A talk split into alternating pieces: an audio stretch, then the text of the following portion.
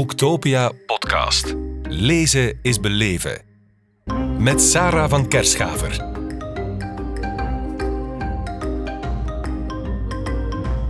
Joachim de Vos, welkom in onze podcast hier van Boektopia in Kortrijk. Dankjewel. Why Innovation Fails, zo heet je boek, uitgegeven bij Lano Campus. Um, ja, je zag te veel innovatie doodbloeden en je dacht, daar wil ik verandering in brengen. Of hoe is dat begonnen? Dat verhaal is eigenlijk 27 jaar geleden begonnen. Uh, samen met uh, Frank Belian heb ik het Huis van de Toekomst opgericht. Ja. Wat waarschijnlijk veel mensen kennen. In Brussel. En we werken sinds 1995 samen met honderden bedrijven om die toekomst te kunnen laten zien. En mensen komen daar naar kijken, die verwonderen zich aan de toekomst, ze helpen mee om die eigenlijk te implementeren. En tot mijn frustratie zag ik soms dat bedrijven enorm enthousiast zijn om nieuwe dingen te gaan uitproberen, maar dat het eigenlijk nadien geen succes was om dat in de markt te gaan implementeren. En daar is eigenlijk het idee ontstaan om organisaties ook te helpen met het integreren van innovaties, om succesvol naar de markt te gaan. Je bent tot op vandaag professor scenarioplanning. Uh, kun je even uitleggen, scenarioplanning, innovatie, hoe klikken die twee dingen in elkaar? Het heeft alle twee te maken met de toekomst. Hè. Ten eerste, wat is innovatie? Innovatie, dat moet je doen om ervoor te zorgen dat je morgen nog relevant bent. Hm.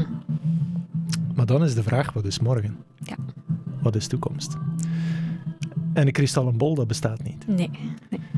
Wat je merkt is dat veel organisaties, wanneer zij innoveren, dat ze eigenlijk niet verder komen dan creativiteit, inspiratie opwekken. En er worden allerlei innovatiecafés georganiseerd of creativiteitsweken. Ehm, maar dat wordt daarmee niet verder gegaan. Je, je ontwikkelt dus een enorme dynamiek van je medewerkers of van je team, maar daar ontstaan al heel veel ideeën. Maar soms is de vraag, wat is nu de meerwaarde dan de achterkant van dat bierkaartje? Mhm.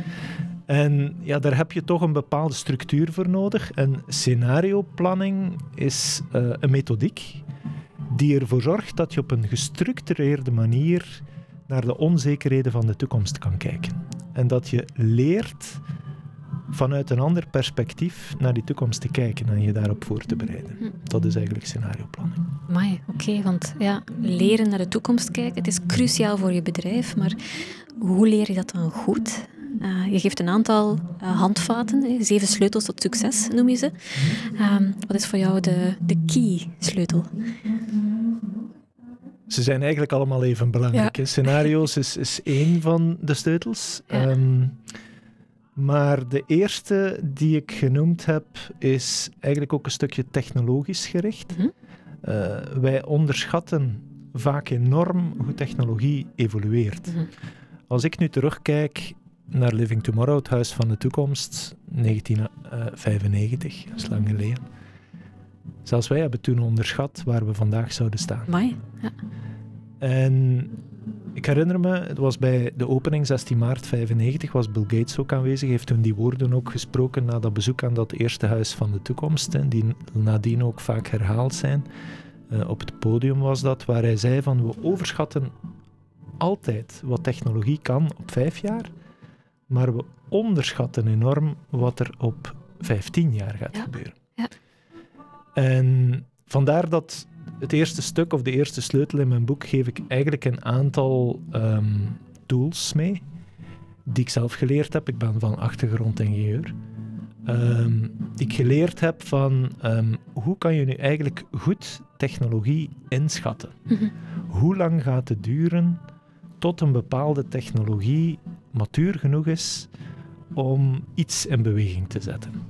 En dat, uh, ja, dat zijn de wetten die we al vaak gehoord hebben. In de wet van Moore en van Metcalfe en van Gilders. Maar ik probeer die op een niet-ingenieurs manier uh, naar voren te brengen. Ja. Want daar heb je anders weinig van. Nee, dat klopt. Ja, je geeft het heel inzichtelijk weer. Uh, een andere sleutel bijvoorbeeld is, je moet een winning team samenstellen. Stel nu, jij moet een winning team samenstellen. Wie zit daarin of welke profielen zitten daarin? Je hebt een, een aantal profielen nodig. Hè. We hebben dat uh, heel vaak gezien wanneer we met bedrijven gaan samenwerken en die zeggen van kijk, we hebben hier een bepaald team die met een innovatie bezig is, maar eigenlijk lukt het niet om die innovatie succesvol op de markt te zetten? Wel, een analyse van welke zijn de mensen die nu in dat team aanwezig zijn, dat leert je vaak al heel veel. Hè. Het eerste profiel die je nodig hebt is eigenlijk bijna de uitvinder. Mhm. Iemand die heel sterk kan eh, divergeren, ehm, die eigenlijk een, een, een vat is vol met ideeën. Ehm, maar vaak gaat ook dat niet dezelfde persoon zijn die toch de nodige kritische, zeg maar de juiste vragen gaat stellen. Eh, het is al zelden dat je dat in eenzelfde persoon vindt. Dus dat is een tweede profiel die je nodig hebt. Iemand die de juiste vragen stelt. De ene persoon is super enthousiast, de andere moet eigenlijk wat positief kritisch. Mhm. Eh, want met negatieve kritiek eh, los je weinig op. Ehm, maar positief kritisch moet hij de juiste vragen durven stellen. En wat zijn de juiste vragen? Dat hangt van eh, project tot project af. De derde fase is opnieuw weer iets breder gaan, want dat is degene die het moet gaan vertalen in bijna een plan. Hoe, hoe gaan we het aanpakken? Hoe, hoe gaan we dat nu praktisch doen? Het eerste helft is waar je vooral nadenkt over, oké, dit is een nieuw idee en hoe gaan we dat vormgeven? De juiste vragen stellen, focus proberen houden. Ehm, en dan ga je convergeren. En moet je natuurlijk dat gaan omzetten in eh, wat we in, op zijn Engels noemen een roadmap, Mhm. een, een actieplan. En het vierde eh, type die ik daarin gevonden heb, is degene die ja, het eigenlijk moet doen. Mhm. Die echt zegt van, hey, hier gaan we nu mee aan de slag. Dat is vaak ook de ondernemer Ja. die dan met die, eh, die dingen effectief eh, aan de slag gaat. En dat, ja, dat zijn vier profielen die soms wel al eens in één en dezelfde persoon kunnen zitten, maar dat is zeer zeldzaam. Heel vaak is dat een duo, Mhm. waar je met twee eh, of met drie mensen gaat samenwerken. En dat zie je ook vaak in bedrijven die in het verleden super succesvol geweest zijn. Als je kijkt naar Paul Allen en Mhm. Bill Gates, eh, Microsoft, ja, de ene was veel meer de techneut en de professor, de uitvinder, zeg maar, was Paul Allen. De ondernemer en degene die het actieplan opmaakte, was dan eerder eh, Bill, Bill Gates. Uh, idem met Tesla. Als je ziet, eh, Straubel was degene die de compaan zeg maar, van Elon Musk, die eh, de uitvinder was, die eh, volop bezig was met auto's te elektrificeren. En had die Musk niet gehad, dan reed hij waarschijnlijk nog met zijn aangepaste Porsche rond in Silicon Valley, die Ja. elektrisch reed. Eh, maar het is Musk die het hele verhaal zeer commercieel heeft aangepakt. En dat eigenlijk vertaald heeft naar een concrete actie, Ja. een roadmap. Het is wel interessant wat je beschrijft, maar als ik het goed begrijp in je boek, ehm, ja, is dat niet voldoende. Want ik was bijvoorbeeld heel erg geschrokken. In 2007 schrijf je, ehm, in een kwart van de gevallen was daar de oorzaak van het falen een, een ja, gebrek aan innovatiecultuur. En dat was bij een kwart en vandaag al bij 35 procent blijkt uit jouw surveys. Eh, hoe verklaar je dat, dat dat alleen maar aan het groeien is, terwijl het allemaal sneller gaat, we moeten het maar wendbaarder worden en toch, die innovatiecultuur neemt af. Verandering gaat alsmaar sneller. Ja. En het probleem is dat wij als mensen, dat is des mensen, dat ehm, verandering brengt stress met zich mee. Dus vandaar de, de honger zeg maar, naar de status quo is, is groot. En dat zie je ook vaak in bedrijven die dan niet een positieve cultuur kunnen installeren of willen installeren rond innovatie, want dat innoveren is risico durven nemen en we zijn vaak risicoavers dat is dat men ja, die, die, die- dat eigenlijk niet toelaat. Mhm. En dat mensen dan ook ergens vastlopen in dat verhaal.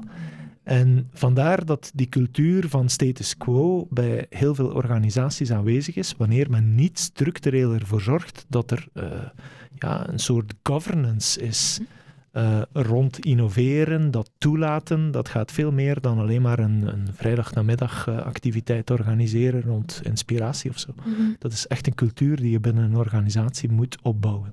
Ja, niet eenvoudig lijkt mij, want je wilt als CEO je wilt innoveren, maar je wilt natuurlijk ook menselijk zijn. En je hebt veel menselijk kapitaal in je organisatie, maar niet iedereen ziet het zitten om mee te gaan. En tegelijkertijd is er een enorme war for talent. Dus de instroom aan mensen die misschien meteen mee zijn, je loopt niet vanzelf. Hoe, hoe bewaak je dat evenwicht tussen vooruit willen gaan en een beetje op het gas duwen, en anderzijds zorgen dat iedereen mee is? Die governance die je noemt. Maar... Dus terecht een, een heel moeilijke Hm. balans. Eh, het begint al bij het leiderschap op zich. Ik zie bij heel veel organisaties eh, waar ik de laatste twintig jaar eh, met de mensen aan de top kon spreken, dat CEO's vaak maar een beperkte levensduur voor zichzelf zien binnen zo'n organisatie. Als je voor jezelf uitmaakt van kijk, ik ga hier vier, vijf jaar aan de top staan, dan probeer je ook in die vier, vijf jaar jouw stempel te drukken. Mhm. En zeker de lange termijn innovatie is iets eh, waar je het bedrijf dan echt relevant moet blijven uh, maken binnen tien jaar. Ja, dat vergt toch wel een horizon die voorbij die vijf jaar gaat. En, Mhm. en sommigen kunnen dat dan inderdaad ook niet opbrengen. Om te zeggen van ja, ik ga dat installeren, dat de resultaten van dat innovatietraject, waarin we toch de beste mensen en, en middelen en tijd gaan investeren, eh, en waarschijnlijk veel zullen falen, dat de vruchten ervan zullen geplukt worden op het moment ik weg ben. En eh, dus dat is een eerste grote uitdaging. De tweede grote uitdaging is natuurlijk in die War for Talent. En daar denk ik dat pleit heel hard voor het installeren van een innovatiecultuur. Ehm, de tijd dat mensen gewoon naar een werkgever toestappen of naar een bedrijf toestappen om een dagtaak te doen, Mhm. ligt eigenlijk al een tijd achter ons. Ja. En eh, men wil die meerwaarde voelen. Eh, wat betekenen wij? Eh, wat betekenen wij morgen? Wat betekenen we vandaag?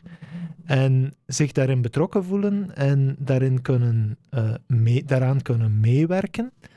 En, en dat ook voelen dat dat in een structuur zit. Dat dat niet zomaar iets is waar men zegt van oké, we laten dat eventjes toe, maar nadien gaan we terug focussen op de belangrijke dingen. Mhm. Nee, dat, dat is echt mensen enablen en, en, en zorgen dat mensen de energie en de kracht hebben om ehm, constant te kunnen innoveren. Mhm. En dat, eh, dat zorgt er ook voor dat je bepaalde profielen aantrekt. Eh, dat zien wij ook in ons eigen bedrijf. We hebben nooit problemen gehad met, eh, met mensen vinden. Omdat je eigenlijk altijd met die toekomst bezig bent. En iedereen is geïnteresseerd in die toekomst. Iedereen wil daaraan bouwen, want de toekomst is van ons allemaal. Mhm. Is het dat wat eh, Johan Thijs, CEO van KBC, zo goed doet? Want die staat al blijkbaar al jaren eh, in de top 10 van beste CEO's ter wereld, lees ik in jouw boek. Wat doet hij goed? Precies dat? Johan doet veel goed. Ehm, ik ken hem een beetje, is al een paar keer bij ons in Living Tomorrow geweest. Ik heb toen eh, de kans gehad om met hem over lange termijn ook te praten. Ehm, nu, de ranking wordt ook vaak wel gebaseerd op de financiële resultaten die je haalt op korte termijn. Dus Mhm. dat vind ik altijd wat, eh, wat dubieus, hè, om te zeggen dat je daarop dan ook gaat zeggen, dit is de beste manager, want dan pleit je eigenlijk voor de korte termijn. Maar desalniettemin, ehm, wat Johan Thijs absoluut heeft, is een horizon die over lange termijn gaat. Mhm. Hij durft ook wat we noemen moonshots, hij durft dingen voorop stellen ehm, die super ambitieus zijn.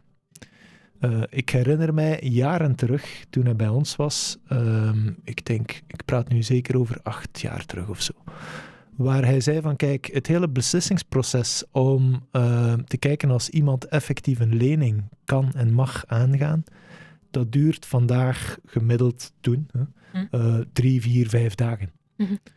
Ik zou willen dat we in 2030 via alle moderne technologie, denk aan artificiële intelligentie en big data en andere, dat we dat eigenlijk op minder dan 10 seconden kunnen doen. Amai. En ik ontmoette hem, eh, ik denk enkele maanden terug. Ik zei, Johan, hoe ver sta je met, eh, met heel dat verhaal? Ja. Hij zei, ik denk dat we vandaag al onder de minuut zitten. Oké. Ehm, en dan moet je natuurlijk nog sommige governance-processen intern aanpassen. Dat heeft dan weinig met technologie te zien, maar ook daar ben ik van overtuigd dat hij dat binnen zijn organisatie kan doen. Maar door die moonshot te zetten, want dat was toen een intern evenement voor zijn eigen medewerkers waar hij dat uitsprak, zoveel jaar terug, dan zet je iedereen onmiddellijk op de juiste lijn. Mhm. Men weet van, hey, vandaag duurt het drie dagen of soms langer. Eh, ja, we gaan niet eh, binnen tien jaar naar één dag. Nee, nee, we gaan naar tien seconden. Mhm. En dat, eh, ja, dat, daar, daar zet je directe ambitie. En daar krijg je mensen mee in zo'n verhaal. Ja. Die het beste van zichzelf gaan geven. Het beste van jezelf geven als CEO, als bedrijf, eh, als denker. Ik denk dat dat perfect samenvat waar jullie boek eh, over gaat. Ehm, Joachim de Vos, hartelijk dank voor dit gesprek. Dat is mij genoegen. Boektopia podcast. Lezen is beleven. Beluister ook de andere podcasts live opgenomen op Boektopia 2022. Nu via je favoriete podcast-app.